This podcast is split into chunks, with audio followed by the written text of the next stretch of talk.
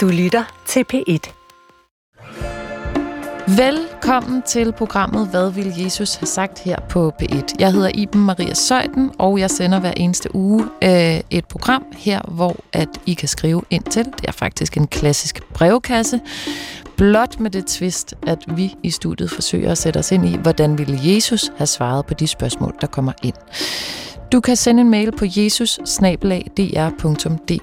og til jer, der har gjort det, mange tak. Det er en meget stor fornøjelse om morgenen at kigge ind i den mailbox og se, hvor forskellige liv og forskellige tanker og forskellige problematikker I alle sammen står med.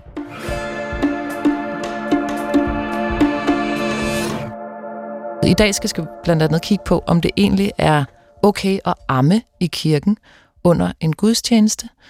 Og så skal vi øh, høre fra en, der vil spørge, hvordan Jesus ville se på det svære dilemma, det er, når ens barn, barnebarn i det her tilfælde, øh, har samvær med en far, som øh, mormor eller farmor, eller hvem det nu er, der skriver, øh, ikke synes virker trygt, altså samvær med en far, der virker ustabil.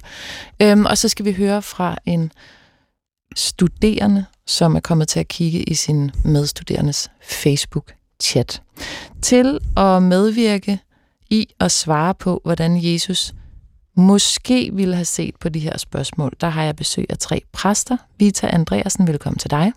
Tak skal du have. Du er fra de fire kirker på Fyn, og Sara Augen fra Søborg Kirke ved Gilleleje. Velkommen til. Tak. Lars Gustav Lindstrøm Lindhardt fra Frederiksberg Sogn. Også velkommen til Tak for det. dig.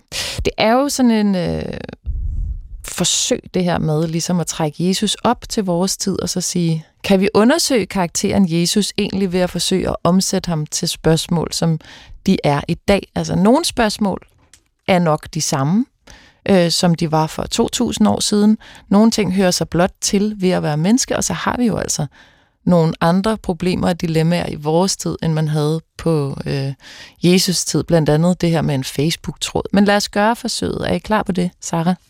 På vej herind, der kørte jeg bag en øh, varevogn, øh, der var fra øh, Letland, og så på nummerpladen, så stod der så, Jesus is the answer. Okay. Jesus er svaret. Jeg tænker, hvad er spørgsmålet så? Men det er åbenbart ligegyldigt, hvis Jesus bare er svaret. Så jeg tænkte, nu har vi alle spørgsmålene, så jeg kan jo hvis bare Jesus sige, svaret, jeg kan så- bare sige Jesus. Ja. Ja. Meget nem dag på kontoret, vil jeg så sige. Jesus er altid svaret. Øh, det er jo ikke altid sådan, at øh, alle i Danmark er enige i det. Og det er jo også noget, der gør det interessant at lave det her program. Nemlig at se på, kan Jesus give mening for de af os, som ikke kommer i kirken hver eneste søndag? Kan Bibelen og Kristusfiguren give nogle svar, som vi ikke havde fået, hvis vi var gået til vores psykolog, hvis vi var gået til vores kammerater? Lad os hoppe ud i det. Øhm, jeg har taget et spørgsmål med fra netop Dagens Danmark, inden vi går i gang med selve brevkassen. Det er det her øh, spørgsmål, der drejer sig om vores justitsminister. Og så vil jeg bare lige for at se, hvordan fungerer Jesus så i den sammenhæng. Peter Hummelgaard, som er justitsminister her i Danmark, han er blevet taget af BT i at parkere ulovligt ved sit, øh, sin børns institution. Det er en borger, der har tippet BT og sagt, kom lige og kig på den her sag, og så har BT taget ud med en fotograf og lagt sig på lur, tror jeg godt, man kan sige. Øh, og øh, syv tilfældigt udvalgte dage i marts, der parkerer han ulovligt fire af gangene. Øh, og det er på tre forskellige måder, han parkerer ulovligt. Øh, der er et sted, hvor børnehavebussen skal holde, så er et sted, hvor der er parkering øh, forbudt skilt, og så er der et sted, hvor man kun må holde i 15 minutter, hvor han så holder til næste dag. Hvad ville Jesus sige til denne historie om vores justitsminister, Vita Andreasen? Allerførst må jeg komme med en bekendelse. Jeg har også fået øh, parkeringsbøder, og, og jeg er faktisk en klovn til øh, at parkere. så jeg har fået alt for mange parkeringsbøder. Øh, og jeg gør det selvfølgelig ikke med vilje, men jeg, jeg er blevet bedre. Så der, der, man kan også forbedre sig. Øh, og ved I hvad, jeg har også faktisk fået fartbøder. Og det er jo helt tåbeligt Ja, som den er præst. Ja. ja, det er det. Så jeg vil sige, at øh, de ufejlbarligste er de farligste. Det med, øh, at man tror, at man kan undgå at lave fejl, det er så farligt. Og jeg synes, Bibelen handler stort set udelukkende om det, at vi skal turde være i verden, selvom vi laver fejl. Og vi skal selvfølgelig også turde lære os regulere af en, en retsstat. Øh, men jeg kan godt forestille mig en justitsminister, der er i et dilemma med selv at vil aflevere børn og have alt for travlen kalender. Mm. Men, men nogen må hjælpe ham til at blive bedre til at parkere. Men vil det så sige, at man igen gennem Bibelen på forhånd bare er tilgivet, at man parkerer ulovligt? Nej, så fanger man ikke rigtig pointen, synes jeg. Øh, fordi øh, jeg synes selvfølgelig, at, øh, at, øh, at man skal arbejde på at finde ind i de reguleringer, et samfund må have. Men, men at tro, at man kan være ufejlbarlig, det vil være en dødssynd. Men det er jo faktisk BT, der tror det, ja, det er om det. Peter. Ja, det er det. De vil gerne fremstille en minister som ren. Og, de vil gerne have ministeren af ren, ja. og nu fremstiller de ham som, som uren. Som uren. Ja. Så det er dem, der begår fejlen, fordi de regner med, at han ikke begår fejl? Ja. Okay.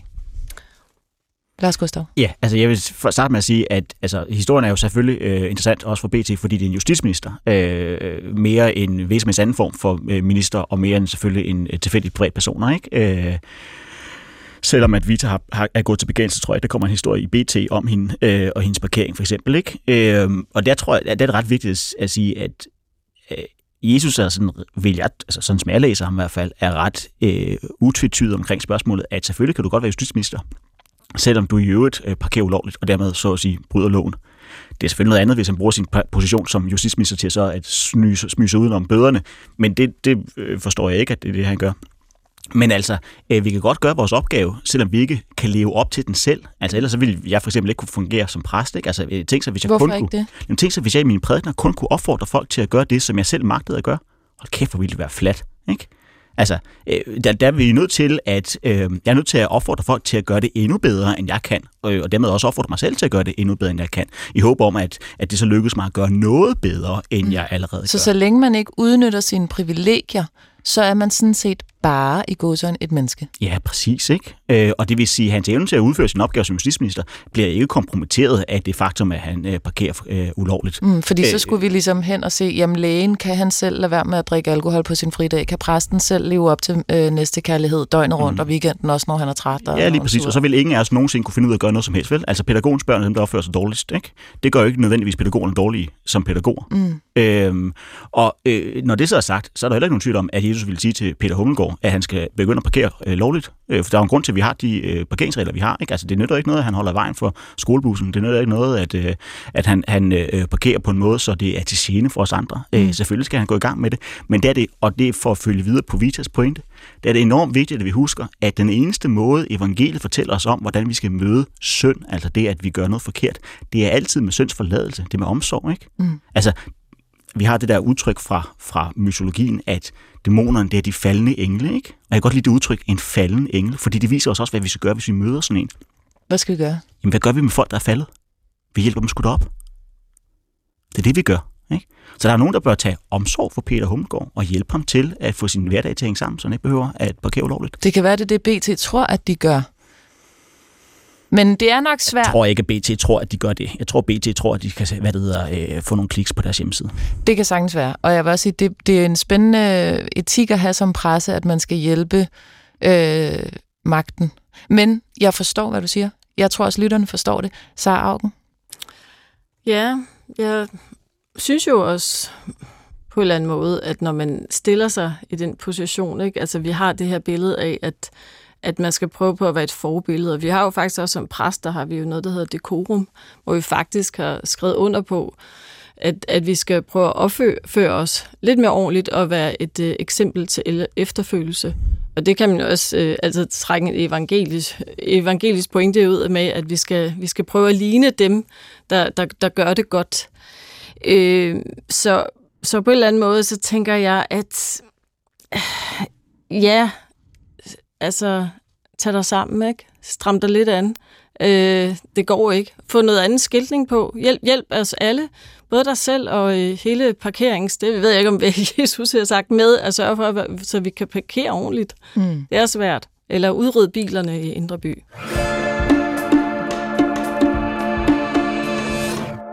Og så er det jo også den her tid, hvor vi begynder at gå konfirmationerne i møde som er de her meget konkrete kirkelige handlinger. Og derfor vil jeg nu tage en mail med, som Alma har skrevet ind til jesus Hej, jeg er 10 år gammel og er i den her situation, hvor mine venner allerede går og taler om konfirmation, hvad de skal have, opstillinger osv. Jeg er ikke døbt, og jeg tror ikke på Gud som øh, ligesom alle andre, men jeg tror alligevel på Gud. Hvad ville Jesus sige, hvis jeg spurgte ham, om jeg enten skulle konfirmeres eller have nonfirmation?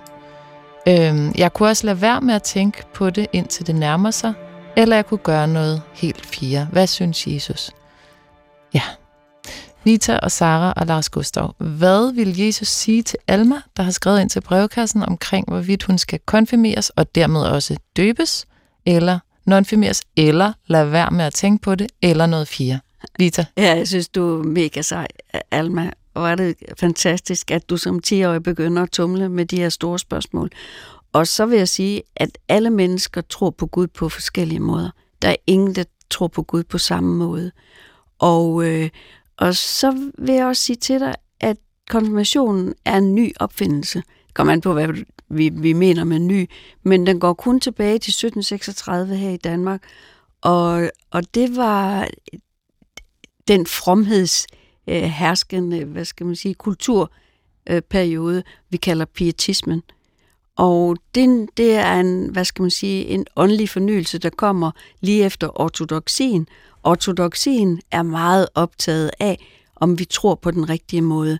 Pietisterne, de er meget mere optaget af, om du tror med hjertet, om du kan lære at se med hjertet. Jeg synes, dit spørgsmål peger rigtig meget på, at du kan se med hjertet, og, og det gør da, at jeg vil sige, jeg synes, at, at du skal blive døbt. Og du behøver slet ikke at vente med at blive døbt til, at du øh, bliver 13. Det kan du snakke med dine forældre eller bedsteforældre om allerede nu.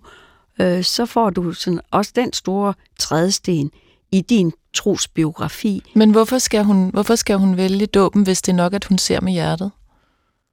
Dåben er jo i sig selv en fantastisk rituel handling, hvor at, øh, at der bliver med ord sat en, et, øh, en forbindelse op mellem dig og Gud.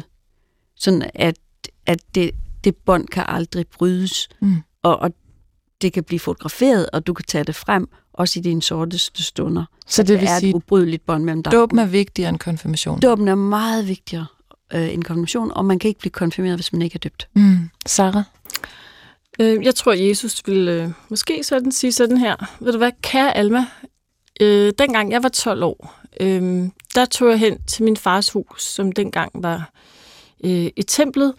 Øh, fordi jeg ville sådan, fordi min far er jo Gud, og jeg ville faktisk gerne lige lære ham bedre at kende og snakke med ham, og jeg synes, det var så vigtigt for mig, at jeg fik en forbindelse øh, til Gud, fordi på det tidspunkt var jeg bare et menneske og 12 år, og jeg tænkte meget over livet, og jeg tænkte over de store spørgsmål. Altså min mor og far, som jo også var min far på jorden, og mor, de var jo så bekymrede for mig, for de troede, jeg var sammen med nogle venner. Så de kunne slet ikke forstå, hvor jeg var henne. Øh, og det var en stor overraskelse for dem, og jeg tænkte bare, at det må da give dig mening for, at selvfølgelig skal jeg også være her og passe på min sjæl og mit hjerte og have lov til at have forbindelse. Så selvfølgelig, selvfølgelig skal du døbes og konfirmeres, fordi så kan du få lov til at høre mig til og være det hus, hvor at øh, din sjæl og dit hjerte også har hjemme. Lars Gustav? Ja, altså jeg tror også, at, at Jesus, ligesom øh, Vita og øh, Sara inde på, er inde på, at, at Jesus ville sige noget i retning af, at øh, selvfølgelig skal du øh, lade dig døbe. Øhm, og jeg tror, at han ville formulere det, øh, eller jeg formulerer det på den måde, og det, det håber jeg jo så, at han vil være enig med mig i, at øh, dåben jo er en gave, som, fordi altså det dåben er, den er et tegn på den gave, som Gud allerede har givet. Ikke? Altså Gud, Jesus, elsker os alle sammen, Øh, og der er dåben et tegn på det. Og et tegn på det er jo selv en gave. Ligesom når jeg giver øh, roser til min kone, så er rosen et tegn på den kærlighed, som jeg har til hende, men den er jo også i sig selv en gave. Mm. Og øh, derfor så er det vigtigt at huske på, at om vi er døbte eller ej, så elsker Gud os stadigvæk. Øh, vi plejer at sige, at vi bliver Guds børn i dåben, og det gør vi også, men vi er allerede Guds børn mm. i forvejen, også selvom vi ikke er døbte. Øh, det, der er vigtigt i dåben, det er, at hvis vi tager imod den gave, som dåben er, så tager vi også imod det, som øh, dåben peger hen på, altså den kærlighed, som, som dåben er et tegn på. Det er det, når min kone så tager imod rosen, så føler hun sig jo elsket. Mm. Og så øh, får rosen en langt større værdi, end den ville have haft, hvis den bare havde stået i jorden. Og det er det, som dåben den betyder. Det er også derfor, at, at selvfølgelig skal hun, øh, den lille pige her, øh, lade sig døbe øh, hvis hun altså ikke er fast besluttet på ikke at lade sig døbe. Altså det er ligesom, skal du tage imod den her gave? Jamen hvis du er sikker på, at du ikke vil have den, så skal du selvfølgelig lade være med. Mm. Men hvis du ikke er sikker på, at du ikke vil have den, så skal du da tage imod den. Fordi hvis du så en dag beslutter dig for, hov, den var alligevel, den var jeg ked af, mm. så er der jo det fine med dåben, at der er tale om ord og vand. Altså, Ja, hvad det, værre er det ikke. Hvad er nej, nej, at det ikke, man indgår ikke en aftale, som man så ligesom skal holde hvis, på. Hvis, hvis hun fortryder, når hun bliver voksen, så kan hun melde sig ud af folkekirken, og så er det det, ikke? Jo, ja. altså, jeg kan godt forstå, hvor hun står, vil jeg bare ja. sige, fordi jeg meldte mig til konfirmationsforberedelse, og, øhm, og det, det passer faktisk, det her. Mm. Så synes jeg, at den præst, jeg gik hos, var for misogyn, eller han var ligesom, han forstod ikke, hvad jeg havde af problemer med Bibelen. Mm-hmm. og så tænkte jeg, så skulle jeg ikke konfirmeres, men så skiftede jeg præst. Mm-hmm. ja, og så blev jeg konfirmeret, ja, sammen med bare en anden i en kirke, hvor der ja. næsten ikke var nogen kunder, havde jeg sagt. øhm, så blev du også meget godt modtaget, måske. Altså, jeg vil sige, jeg, jeg, jeg tror, at den her tvivl er lidt større, end vi ja. gør den til, og den, mm. det må jeg også have oplevet hos jeres konfirmander. Der, det, er det ikke de færreste, der ligesom ved 100% bestemt, at selvfølgelig skal de konfirmeres. I, i hvert fald så, så reagerer de forskelligt på, øh, hvad, vil det, hvad det vil sige at tro. Og for mig bliver det rigtig vigtigt øh, at få et par lektioner til at gå med og vise nogle film om evolutionen. Mm. For det er faktisk et af de steder, hvor kæden hopper af for rigtig mange vakse børn. Det er jo, at de ved, at, at universet er 14-15 milliarder år gammelt. Og hvis de sådan ligesom skal tro Øh, på sådan en gammeldags fundamentalistisk måde, så, så siger de nemlig heldigvis nej. Mm. Så det er virkelig vigtigt. at sige, det kan godt gå. Det går natur, hånd i hånd. Ja. Naturvidenskab, tro og viden ja. går i hånd i hånd. Kort, Lars Gustav Sara. Jamen det er også det der, også nu siger du, at hendes tvivl er langt større. Jamen, men tvivl er ikke det modsatte af tro. Mm. Altså, øh, hvis, altså hvis, hvis vi ikke er tvivler, så, så tror vi jo heller ikke, så ved vi. Mm. Øh, øh, så øh, hvis vi tror, så tvivler vi per definition også. Mm. Og derfor så er det også okay, okay at tvivle. Øh, så tvivl er ikke fraværet at tro. Mistro eller vantro, eller det at tro på det modsatte, eller være overbevist om det modsatte, det er jo så det modsatte at tro. Ikke? Mm. Altså, det er troens modsætning, det er troen på det modsatte. Øh, så det, at hun er i tvivl, gør ikke, at dåben så er mere eller mindre for hende. Hvis hun er overbevist om, at dåben ikke er for hende, så skal hun selvfølgelig ikke lade sig døbe. Og så svaret er i virkeligheden til Alma, ja, døb dig, bliv døbt ja. først, og så kan du se på resten bagefter.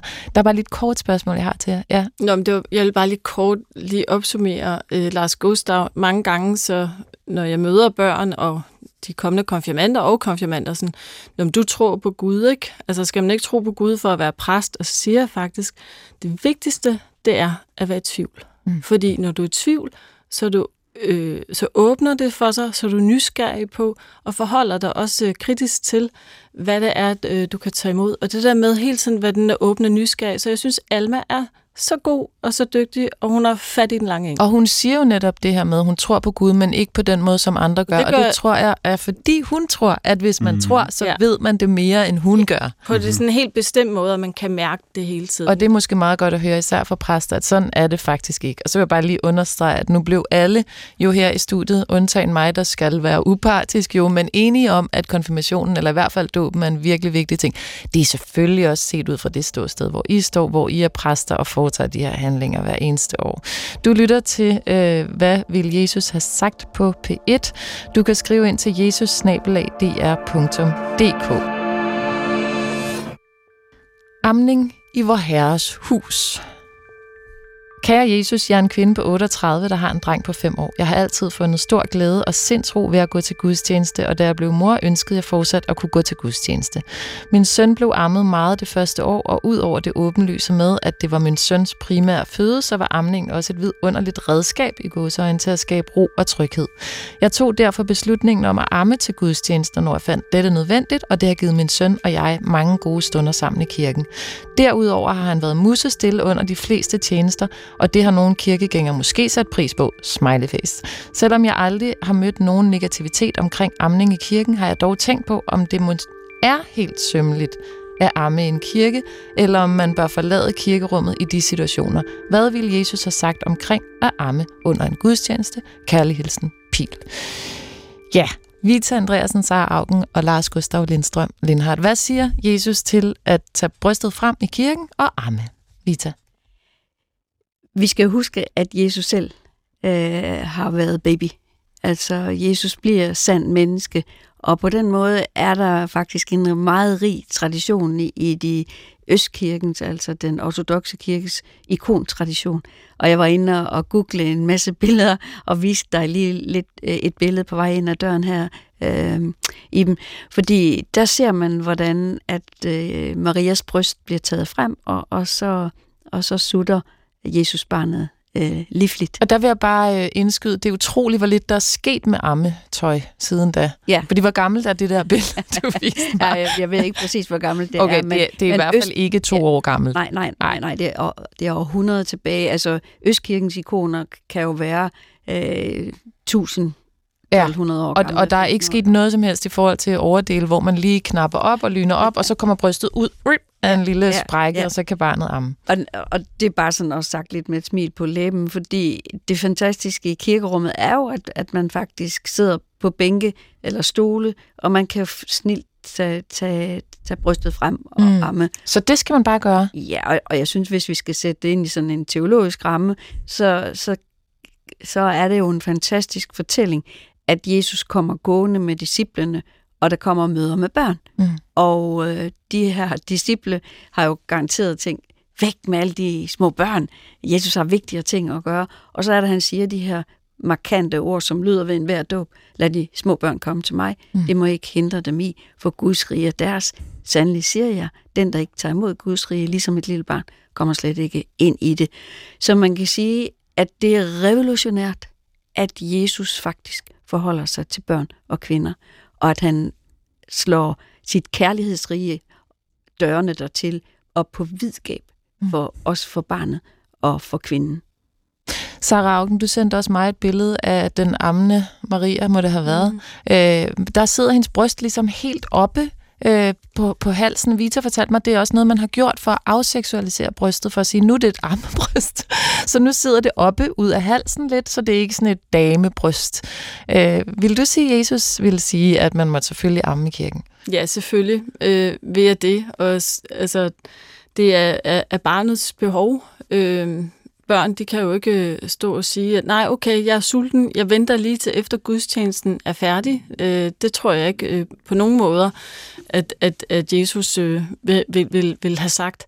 Øh, Madonna del Latte kan man søge på. Og der kommer mange fantastiske billeder frem. Og jeg har store bryster, men der er også et, som jeg har prøvet at finde, hvor man faktisk ser mælken. Mm. Altså sådan sprøjte ud øh, i sådan en, en, en lang stråle, og, og Jesus åbner, åbner munden, og så kommer det ned. Ikke? Og det er jo også et billede, der er blevet brugt sidenhen, som det her, der giver liv. Ikke? Øh, øh, og det ved vi jo, øh, specielt os, der har prøvet at arme, hvor vigtigt, hvor vigtigt det er. Mm. Øh, og billedet øh, med den ammende mor, øh, eller eller dine, det er jo også et, der bliver brugt i Bibelen fra tid til anden. Ja, det og, må så være den ammende, og det ja, dine. dine. Ja, ja, ja. ja. ja. Øhm, og, øh, og faktisk er den her afskedstale, som vi taler om, der taler Jesus også omkring det her med, at kvinden, der har smerter, når hun føder, og glæden over ved at få barnet, altså sådan overtrumfer. Så, så det der med at være i den her retorik, den er jo, den er jo helt, helt naturlig. Og jeg kan jo sådan blive helt, øh, altså noget, hvor det blev mere tydeligt for mig, var jo selvfølgelig, da jeg selv stod i den oplevelse, altså med, med, at, med at have små børn, ikke? Og, og tænke sig, at man skal forvise mødre ud på toilettet eller et eller andet, eller andre steder, det kan jeg simpelthen ikke på nogen måder se, altså er der noget, øh, hverken kristen eller, eller Jesus skulle have sagt. Jeg synes, det er sådan helt forfærdeligt at tænke på. Nu skal I og det er så diskret, og igen det der med, at vi er i gang med at seksualisere et bryst, eller er det simpelthen livsnødvendigt? Der er jo også, jeg har, jeg har lavet en afstemning faktisk inde på en social mediekonto, Instagram, som jeg har, hvor programmet også nogle gange er øh, repræsenteret. Du kan finde det inde på Instagram, Iben Maria Grøvje Søjden. Der spurgte jeg lyttere og brugere derinde, hvad de synes. Og jeg fik flere hundrede svar. Øh, og alle svarede ja, selvfølgelig må man amme i kirken. Så det lader til, at der er en stor øh, øh, rummelighed omkring det her. Og så skrev jeg ud, så er ammestøvningen slut. Alle har sagt, at man gerne må øh, amme i kirken. Så kom der den her mail. Nå, men så vil jeg da gerne sige, at det synes jeg ikke, man må. Okay. Alle kirker har mig bekendt sidelokaler, der kan bruges til det, og jeg synes godt, man kan tage det hensyn til de andre kirkegængere, ved ikke at skabe den støj, der er forbundet med at hægte et spædbarn på sit bryst og efterfølgende smaskelyde, som jeg gerne vil være fri for i alle sammenhænge, hvor jeg gerne vil tage en oplevelse ind, og ikke sådan lige kan flytte mig, det være sig teater, biograf, højbord, kirke eller restaurant. Hej hej. Så kunne det være, at vi skulle afskaffe barndåb, ikke?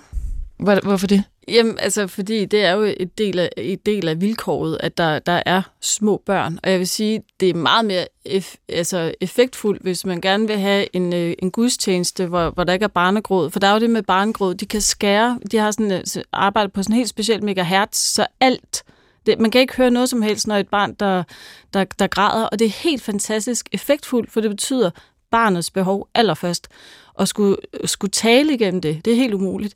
Så er det da meget nemmere at give barnet noget at spise. Mm, der skal også stå helt kort, må man amme i din kirke? Ja, selvfølgelig. Ja, altså der er ikke nogen tvivl om det. Altså, jeg vil så øh, tilføje, at, øh, og det er måske også i forlængelse af den mail der, at øh, øh, man skal være opmærksom på, om man generer nogen generelt, uanset hvad. Og altså, det skal det så også lige understrege, så jeg har aldrig nogensinde mødt en ammende mor, som ikke var opmærksom på det her. Så det er altså ikke en, en opsang til møder. Øh, tværtimod, de fleste møder er, er mere øh, opmærksom, end de måske har brug for at være enigt. Præcis. Men altså, øh, et eksempel er, at jeg har lige nu meget, meget farverige strømper på. Dem ville jeg ikke tage på, hvis jeg havde præstekjole Må på. jeg lige fordi se dem? Ej, hvor er de flotte. Nej, de er vilde. De er meget, meget Det er farverige. superhelte strømper. Ja, lige præcis. Det er en gave fra min kone. Og øhm, øh, den vil jeg ikke tage på under pressekjolen, fordi de vil trække unødig opmærksomhed. Ikke? Og det, det vil sige, at vi skal generelt være opmærksom på ikke at trække unødig opmærksomhed. Jeg synes personligt ikke, øh, og det er så også det, der får lov til at øh, styre min kirke, for selvom det her det handler om, hvad Jesus ville have sagt, så er det jo præsten, der bestemmer i sin kirke, ikke under gudstjenesten. Øh, det er faktisk ikke Jesus. Det er også vigtigt at understrege. Mm. Øhm, og øh, der er det, øh, altså i min kirke øh, øh, har møder naturligvis lov til at arme. Øh, det eneste, jeg vil sige til det, det er bare, at øh, i alt, hvad vi gør, så skal vi selvfølgelig være opmærksom på at missionere nogen. Og så kan man sige, og det er også det, der er vigtigt, øh, den, der skriver, ved, vedkommende, der skriver den mail, Mm. er vedkommende ikke, ja. vedkommende ikke øh, smålig? Mm. Øh, er det ikke lidt sølle? Nå, Øh, den anden mail Ja, den anden mail der, ja, nej, der, det må der, man der, ikke der, være- siger, hvor der siger vedkommende siger man nej, ikke, ikke? Øh, er det ikke lidt sølle, er det ikke lidt småligt? Så det kan vi godt øh, sidde her omkring bordet og tænke at blive enige om, at jo, det er det. Øh, men det er jo måske netop de smålige og de søllige, sølle, altså de små, Mm. som vi skal tage omsorg øh, for. Mm. Øh, drage omsorg om, hedder det. Øh, nej, det hedder drage omsorg for. For, Ja, ja. ja. Ikke? drage omsorg for. Godt. Øhm, øh, ikke nødvendigvis på den måde, så at vi holder op med arme i kirken, men at vi sørger for, at øh, som jo igen alle øh, armende møder, jeg nogensinde har mødt, øh, øh, gør mere end rigeligt, at man netop ikke øh, generer unødigt. Mm. Du lytter til, hvad vil Jesus have sagt på P1. Du kan skrive ind til jesusnabelag.dr.dk. Vi er et program, der sender øh, hver uge her på P1, hvor vi tager livetag med kristendommen og Jesusfiguren ved at stille relevante, øh, moderne spørgsmål til ham. Nu kommer vi til en mail, som er øhm, mere alvorlig. Den er faktisk meget alvorlig, og den bærer på en stor sorg og en stor frustration. Kære Jesus, til en barnedåb i min lokale kirke hørte jeg en præst sige ved dåben, som vi også lige har talt om, er to omgange her. Lad ikke barnet møde mere ondskab eller modgang, end dette barn kan klare. Det lyder meget voldsomt, synes jeg. Hvorfor jeg blev meget berørt af dette udsagn er, fordi min voksne datter forlod sin voldelige partner med sit lille barn. Udfordringen er, at barnet bliver udleveret til samvær og har tegn på mistrivsel, når denne kommer retur. Utallige underretninger hjælper ikke, da den offentlige tilgang er, at børn har bedst af at kende begge sine forældre og ansvarspersoner også selv, om den ene ikke er en kompetent voksen. Skriver mormor, farmor, bedstemor omkring, hvorfor at barnet alligevel bliver udleveret, tænker hun. Det smerter mig selvfølgelig som nærmeste pårørende, men det virker ikke til, at myndighederne hverken øh, børneteamet eller domstolene er lydhøre. Hvad vil Jesus sige? Og lad os lade være med at gå ind i det juridiske, mm. fordi det ved vi ikke noget som helst om. Øhm, men det, som hun skriver, er, at hun bliver meget berørt over den her sætning. Lad ikke barnet modtage eller opleve mere modgang, end denne kan klare. Og så ser hun samtidig sit barnebarn opleve mere modgang eller ondskab, end barnet nødvendigvis kan klare. Hvad vil Jesus sige til det? Hvordan skal hun, hvordan skal hun kunne være i den her situation, bedstemoren her? Lars Gustav. Hun skal gøre det bedste, hun kan, ikke? Altså over for barnet. Øh, hun skal være, sørge for at være for barnet, og at barnet hos hende og hos barnets mor oplever så meget kærlighed og så meget omsorg, og, og, og ekstra meget af det, netop fordi at barnet så mistrives hos faderen. Ikke? Øh, fordi øh, det er jo den måde, man bekæmper øh, smerte, bekæmper lidelse, bekæmper ondskab eller mørke. Ikke? Det gør man ved at tænde lys, det gør man med varme, det gør man med omsorg, det gør man med kærlighed. Øh, det vil sige, at øh, barnet så måske så desværre lærer hos faren, at livet kan være hårdt og ubarmhjertigt, men så lærer det til gengæld så hos, øh, hos mor, og jeg hørte så det her som, som mormor, ikke? fordi mm. det er øh, datteren, ja, det er rigtigt. datteren ja. søn, øh, hos sin mor og sin mormor lærer, at øh, selvom livet øh, kan være hårdt og ubarmhjertigt og koldt og mørkt, så kan livet sandelig også være det modsatte, og er oftere det modsatte. Mm, og, det, og det vil jeg så bare sige, det kunne jo være en måde at forsøge mentalt at være i det, indtil der forhåbentlig kommer en ændring i det. Mm-hmm. Sarah Augen. Ja.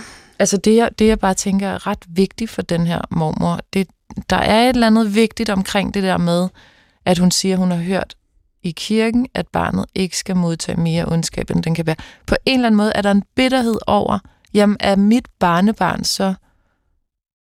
Er det så meningen, barnet skal kunne klare det her? Eller hvad er ligesom jeg kender godt den bøn. Jeg har også selv bedt den, og jeg har faktisk også undladt at bede den her bøn. Fordi uanset vi godt ved, at til livet hører lidelse og plage og smerte, så er det også meget øh, svært øh, at tale om det, når det gælder børn, fordi vi som forældre tænker, og, og voksne i det hele taget, for dem, der har altså et sundt forhold til sig selv og, og sin psyke, vil skærme og passe på vores børn. Men vi ved jo også godt, at, at der også er lidelse i børns liv, og det gør jo simpelthen så ondt på alle, når vi både ser det og erfarer det. Øhm, og det... Ja, ja hvad, hvad er spørgsmålet i dem? Fordi jeg bliver, bliver, bliver fanget lidt i, i selv i, i den her i den her sætning. Jeg synes også, det er voldsomt, og måske også øh, må jeg, bare, må jeg bare spørge, hvorfor har du undladt, ja. altså uden, uden at hænge nogen som helst ud, gør det fuldstændig øh, generelt og neutralt, når du har undladt at sige den her bøn, som er, lad ikke barnet opleve mere ondskab, end det kan klare. Det er fordi, det der Hvorfor med, med at det, det kan klare, fordi nogle gange, så kan man ikke klare, nogle gange, så dør man også af ondskaben, nogle gange dør man af modgang, og nogle gange dør man af lidelsen, og det på en eller anden måde, så kommer det til at sætte et, et ekstra pres på, på barnet selv, øh, eller, eller som en forudsætning om, at øh, altså, er, det, er det noget, man skal klare, eller skal klare. Det er nok ikke hensigten med, den, mm. med det. Og, og det er jo vores ønske, at, at man kommer godt igennem, men det er jo bare ikke altid. Og hvorfor har du så bedt den, når du har gjort det? Det har jeg jo gjort på et tidspunkt, hvor, øh, hvor, hvor jeg vidste, der var nogen, der var syge. Mm. Altså, øh, og så har jeg jo så fjernet så det, ikke det igen. I, i altså, men det er det der med, at, at, at man, prøver, man prøver sit bedste, man gør sig virkelig umage. Man prøver at gøre sig umage, og så nogle gange så finder man ud af, at de der ord ikke, ikke helt hænger sammen alligevel, og måske er med til at forårsage smerte alligevel. Vi er også fejlbarlige som, som præster, og lige pludselig så hænger teologien ikke sammen i forhold til, til, til det, det, man ønsker, der skal mm. ske. Det er jo det, som rigtig mange af os, der står uden for kirken og kigger ind, ofte oplever. Mm. Det er, at teologien ikke hænger sammen i forhold til det, som, som vi gerne vil kunne bruge det til, for at kunne forstå det per erfaring. Ja. Og, og der kan man sige, at, at uh, smerte og lidelse er et vilkår også for børn øh, og for, for, for mennesker i det hele taget.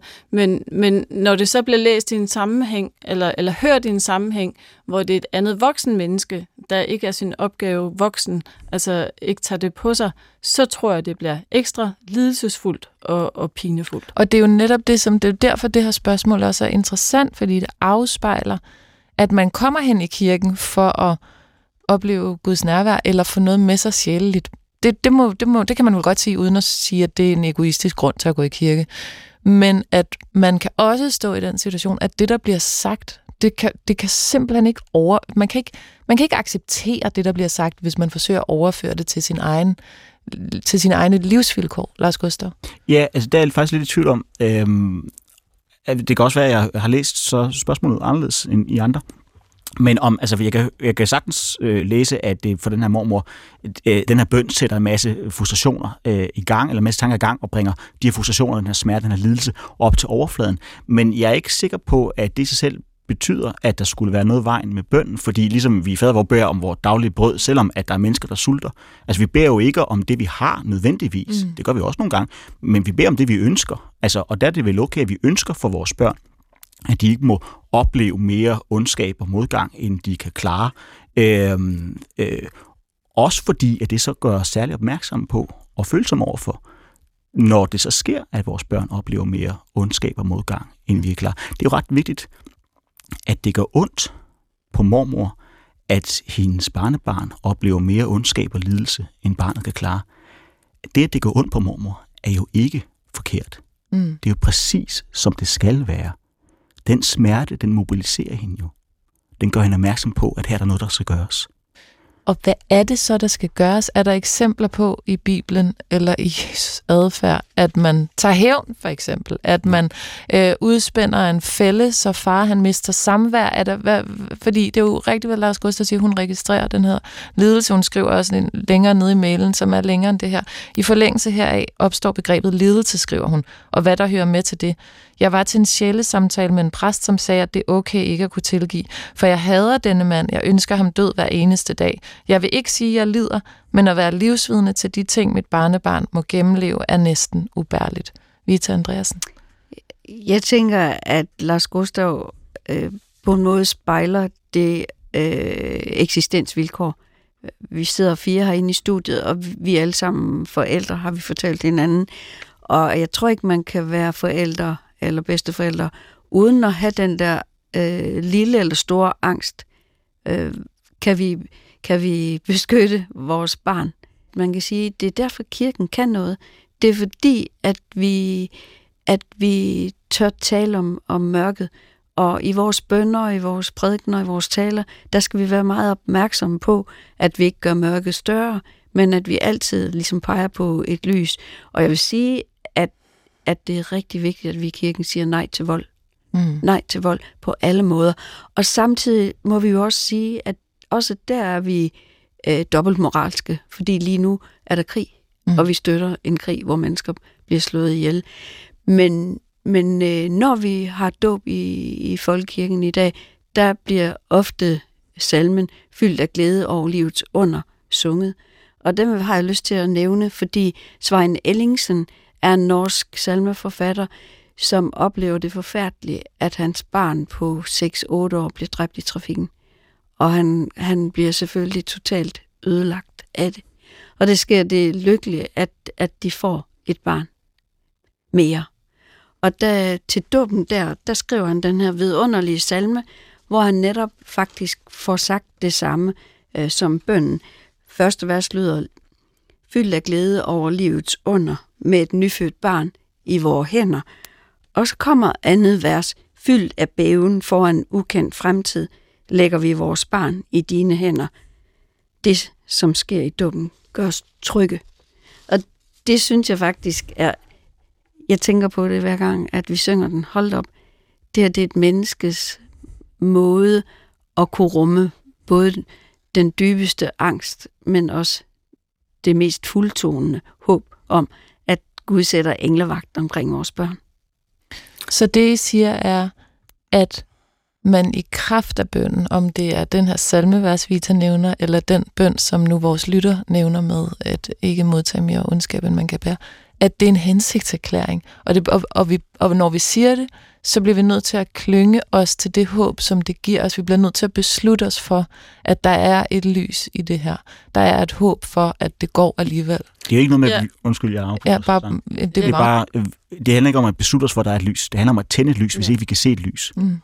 Sarah? Jeg vil gerne uddybe lidt også, hvorfor jeg synes, det er lidt problematisk. Jeg tror nok, der hvor det er, jeg, har, jeg er blevet stødt på det, eller tænker... På det citat der, Ja, på det der med, også. altså, ja. med, med, at man kan klare. Det er det der med, at man kommer til at lægge fokuset på barnet selv. Mm. Ikke? Mm. Kunne det dog være en hensigt op, altså, Og bede for, at fædre ikke opfører sig idiotisk, ja, eller, eller voksne omkring, idiotisk. og, og at mennesker omkring det her barn er med Mm, til at beskytte pointe. hende, eller Gud kan beskytte hende. Mm. Jeg tror, det er jo den her, den her voldsomme fokus på, på individet igen, som, som, som vi jo er plaget af, øh, og som jeg kan se allerede mine små børn tænker, at det er dem, der skal klare det Mm. hele selv. Og det er nok derfor, at jeg, jeg har det lidt svært ved den her bøn. Øh, men jeg ser godt hensigten. Jeg ser udmærket godt hensigt i det, men jeg kan også godt forstå, hvorfor det kan blive hørt på en anden måde. Du lytter til, hvad vil Jesus have sagt, og øhm, det vi har forsøgt at tage livtag med, er en mormor, der kan se, at barnebarnet ikke trives hos sin far, alligevel udleveres til samvær. Og, og der, der, er, der er jeres budskab, at altså, hun kan jo alligevel ikke gøre noget ved det, som det ser ud lige nu, så, så ligesom fylde barnet med lys og tryghed, når barnet er hos mor og mormor, og så tænde et lys der, hvor der ikke er noget lys. Du siger, Lars Gustav, at, at det jo tydeligvis mobiliserer noget i mormoren, Mhm. og det er ligesom det skal være. Ja. Jeg kan godt forstå, hvis man nogle gange synes, at øh, kristendommen kan være fattig på eksempler på, hvad den mobilisering skal bruges til. Fordi det ligesom altid godt kan lyde som om, at så skal man bare tage en dyb indånding og tilgive, og det er også fordi, at han er sværere end mig, og det er også fordi, at den anden kendt til og sådan noget. Mobilisering, Mhm. vrede, frustration, kan godt have en fattig, altså mangel på spejling Mm. i Bibelen. Hvad skal vi gøre ved det? Hvad skal Ja. vi bruge det til? Vi mangler historier, der viser, hvordan vi kan gå i krig, hvordan vi kan tage handling. Historien er der, ikke? Altså, der er der, hvor Jesus han kalder sine disciple for øjleyngel, ikke? Fordi de ikke fatter tingene. Fordi de blev ved, ikke? Der er der, hvor at, da Peter han prøver at overtale Jesus til ikke at dø, til ikke at lade sig korsfæste, ikke? At øh, Jesus så svarer, øh, vi er bag mig, satan. Ikke? Altså tilgivelse, omsorg, kærlighed, det behøver jo ikke være øh, søde, venlige ord. Ikke? Det er altså at elske er at give mennesker det, som vi tror, de har brug for. Det er ikke, altså at tilgive, det er at anerkende, og det er at starte med at forstå, at folk har gjort noget forkert. Mm. Altså at tilgive er altid at dømme, ikke? Ikke at fordømme, men at dømme. Og jeg siger ikke, at hun skal tilgive mormor her. Mm. Altså hun skal tilgive øh, øh, barnets far. Jeg siger bare, at når vi snakker om tilgivelse, så behøver det altså ikke være øh, øh, en vismand, der sidder øh, øh, med benene over kors op på et bjerg Den og bare er i send med alting. Nej. Nej. Vita? Jamen, jeg kan godt være bekymret for mormor her. Jeg synes, mormor har det svært. Og jeg vil sige, at, at had æder sjæle op. Og vi har jo eksemplet med Desmond Tutu, der skrev bogen Ingen fremtid uden tilgivelse, dengang at, at bødler og ofre mødtes efter apartheidstatens fald i, i Sydafrika. Øhm, og hvad, man kan sige, hvad, hvad skal mormor stille op med sin uro? Og der vil jeg sige, at, at øh, du, du kan ikke og skal ikke tilgive, men læg det over i Guds hånd. Mm. Læg det over i Guds hånd og sige, Gud, du må redde trådene ud og tilgive, fordi det her, det, Ja, og det er ikke tilgive. muligt. Hun skal lægge tilgivelsen over i Guds Ja, hånd, men ja. ikke mangel på Ikke om- handling, ikke fordi omsorg. nogen skal jo for pokker Ingen gøre noget. omsorg. Ja, Omsorgen skal hun tage sig af. Mm. Selvfølgelig. Ja, Og der taler vi jo nogle gange i kristendom om, at det jo selvfølgelig troen er det vigtigste, og vi er jo ikke, øh, det er jo ikke gerningerne på den måde, som vi bliver frelst af. Men på den anden side, så er der jo en sammenhæng med det, for hvis du ikke handler på det, du ved, jamen så, så ryger man jo øh, direkte ind i helvede i, sit, i sit eget hoved. ja Fordi- Fordi, hoved, ja. Øh, og, det, og det er jo et meget, meget øh, livligt helvede, og på den måde behøves vi ikke Gud, for vi dømmer os selv hele tiden. Øh, og, og den dom kommer hun jo til at stå hele tiden, når hun nu ved, eller når vi nu ved, der er noget, vi kunne gøre anderledes. Så, så den her mobilitet, altså den her, den her øh, altså fra, fra tro til handling, altså Mm. den, den bliver hun jo nødt til at gøre noget ved. Og Mm. der kan man sige, det kan det måske være med til. Og så i stadigvæk med øh, i fejlbarlighedens ånd, at nej, hun gør det sikkert ikke godt nok, Mm. fordi det vil hun aldrig komme til, for hun kan ikke fjerne det her fra barnet. Ja. ja, så uanset hvad hun gør, kan hun aldrig gøre det godt nok. Men hun gør det forsøg. Det her, hvad vil Jesus have sagt? Og jeg kommer til at tænke på, apropos det med at gøre sit bedste. Jeg hørte en mor sige til sin øh, datter i Christiania cyklen i går på vej hjem fra et eller andet, Øhm, jeg overhørte det bare på gaden. Kender I det der med, at man går og lytter til, hvad andre siger, brudte samtaler, så forsøger at lave sin egen fortælling om, hvad det er for et liv, de går i, de andre mennesker. Hun sagde, men du ved jo, skat, at du gjorde dit. Altså, jeg fornemmer, at barnet havde siddet og været i tvivl om, om barnet havde gjort det rigtige med hensyn til et eller andet, eller om nogen var kede af det. Og så kommer mor stemme og siger, at du gjorde dit.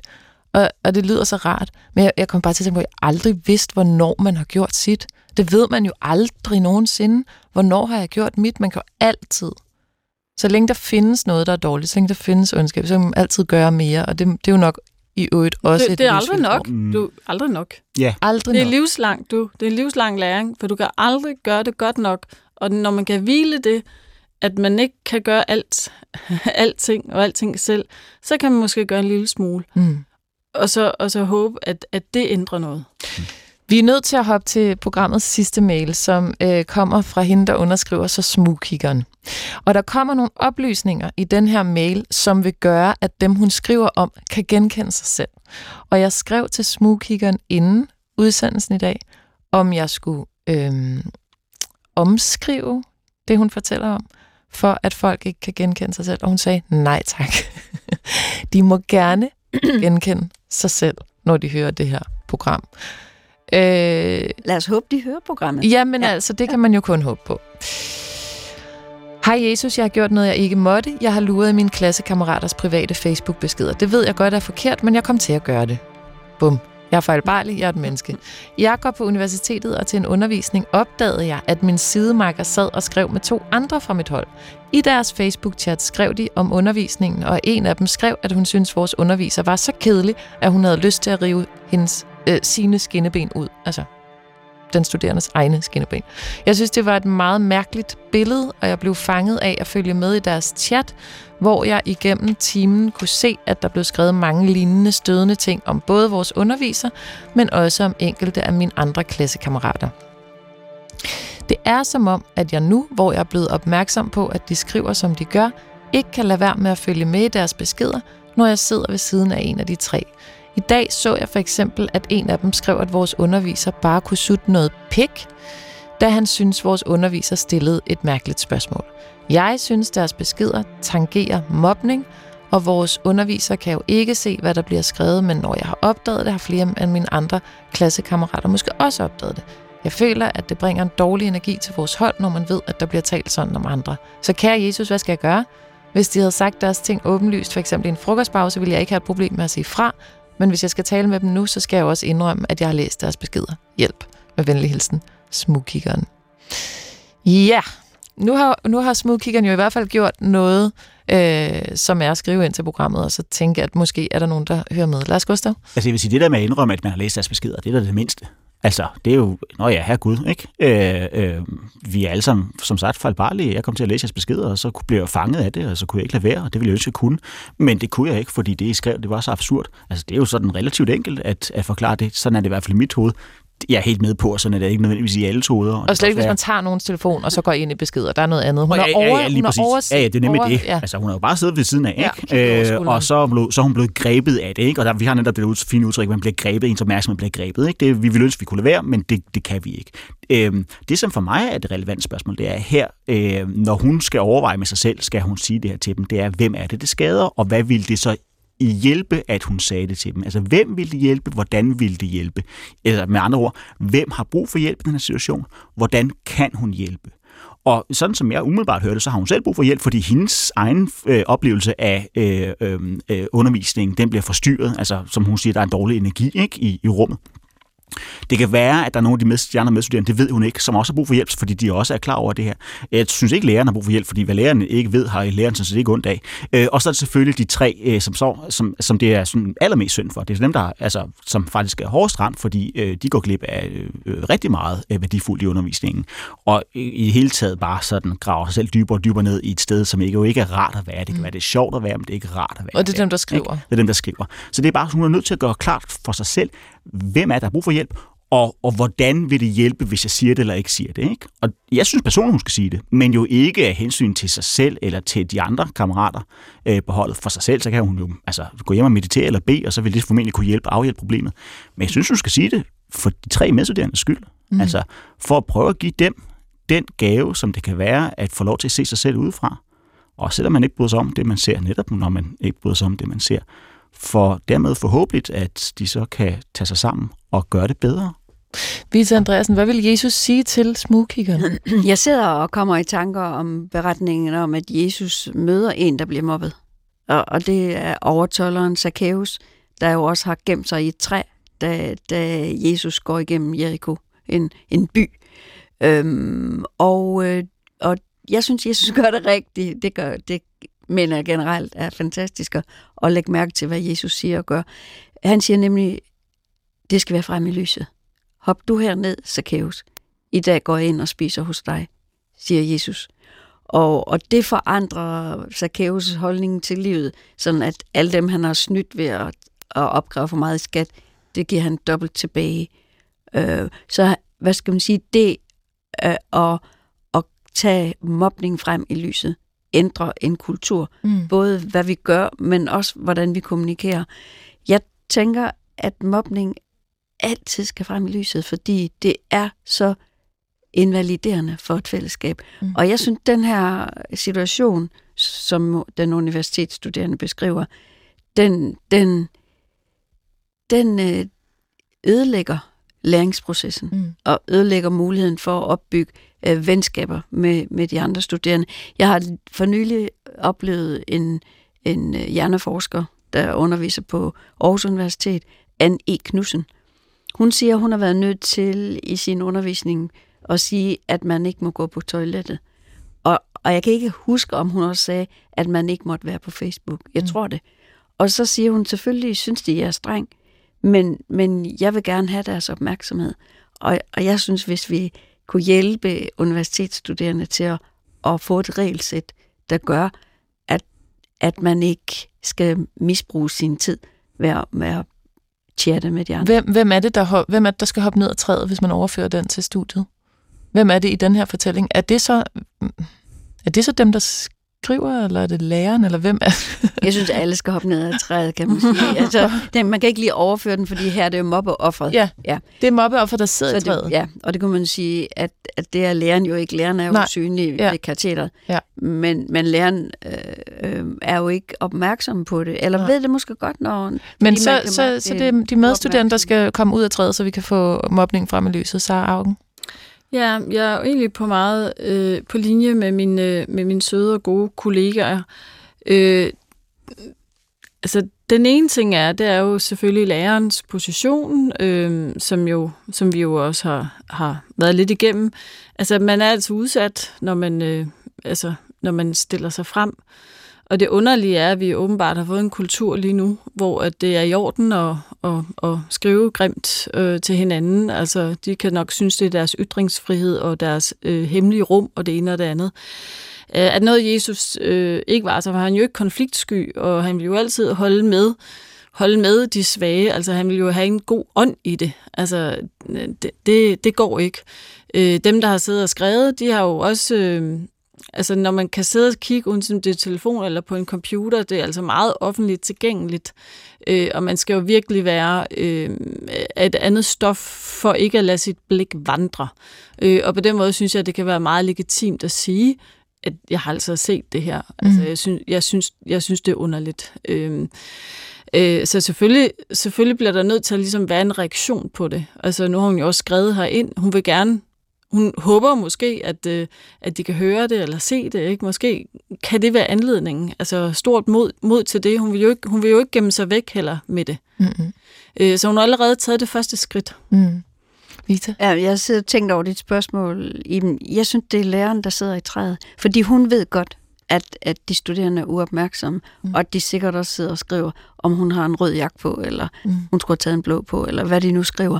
Og, og jeg tror, at vi, vi har brug for altså noget mere altså mod til at ture øh, øh, tale om øh, mobning. Mm. Og om, om at vi har jo heldigvis ikke tankepoliti. Så hvad skal man sige, at, øh, at tanker dukker op. Vi har øh, 60.000 tanker i, i døgnet, tror jeg, forskerne siger. Øhm, Men der er jo tanker, der skal lukkes ned, så hvis nogen har forbudte tanker, eller... Eller hvis tankerne kommer ud på skrift. Ja, ja, mm. ja så, så er det også en hjælp, at det bliver i talsat af læreren. Mm. Hov, jeg ved da godt, det er fristende at sidde og, og chatte mm. på Facebook, men ved I hvad? Det her pensum, det, det er bare for vigtigt. Og det mener du altså i hvert fald, man har hjemmel til at sige øh, gennem historien om Tolland. Ja. Vi ved jo ikke, om det er om hun underviser en kvinde, men på grund af en af sætningerne, som jeg ikke har lyst til at gentage her, mm. så, så underforstår vi jo, at, mm. at det er det jo nok, og det er jo også en anden form for misogyni, vi igen oplever, ikke? Hvordan at noget, altså med skældsord og seksualisering og sådan noget, virkelig bare altså prøve at træde, træde nogen ned. Mm. Og det, altså, det går jo ikke. Så hvad vil Jesus sige til smugkigeren? Sige det. Gør opmærksom på det. Mm. Altså, jeg vil gerne understrege jo altså, her, at, at selvfølgelig er det også rart for læreren, at hvis der bliver dannet opmærksomhed, men sådan som jeg læser øh, henvendelsen, så er læreren ikke et offer, ikke endnu, fordi mm. læreren ikke ved det. Men, men øh, øh, hende, der skriver, smugkiggeren selv, er et offer, eller mm. han. Øh, mm. Og øh, det er de tre, de tre, der gør det forkert, de er offer, så for deres skyld. Ikke? Også her bidrog øh, jeres læsning med et andet aspekt, end man måske ville have fået alle mulige andre steder, så for det mange tak, Vita Andreasen, Sara Augen og Lars Gustav Lindstrøm. Lindhardt, tak fordi, at I har lyst til at deltage i den her udgave af Hvad vil Jesus have sagt? Hvis du har lyst til at deltage, er det jo faktisk, så skriv en mail til jesus og det skal ikke afholde dig, at du er bange for at blive genkendt eller gerne vil være anonym. Det finder vi ud af, og jeg spørger altid, inden jeg bringer et navn eller bringer nogle detaljer, der kan identificere pårørende eller dig selv. Så skriv tryk til jesus dr.dk. Du kan høre udsendelsen på P1 alle søndage kl. 11.03. Du kan også finde den i din podcast-app. Søg på, hvad vil Jesus have sagt, og så kan du også melde dig som abonnent, og så sker der simpelthen det, at udsendelsen kommer ned på din telefon søndag morgen klokken 6 allerede. Mange tak, fordi du har lyttet med i dagens udgave af programmet.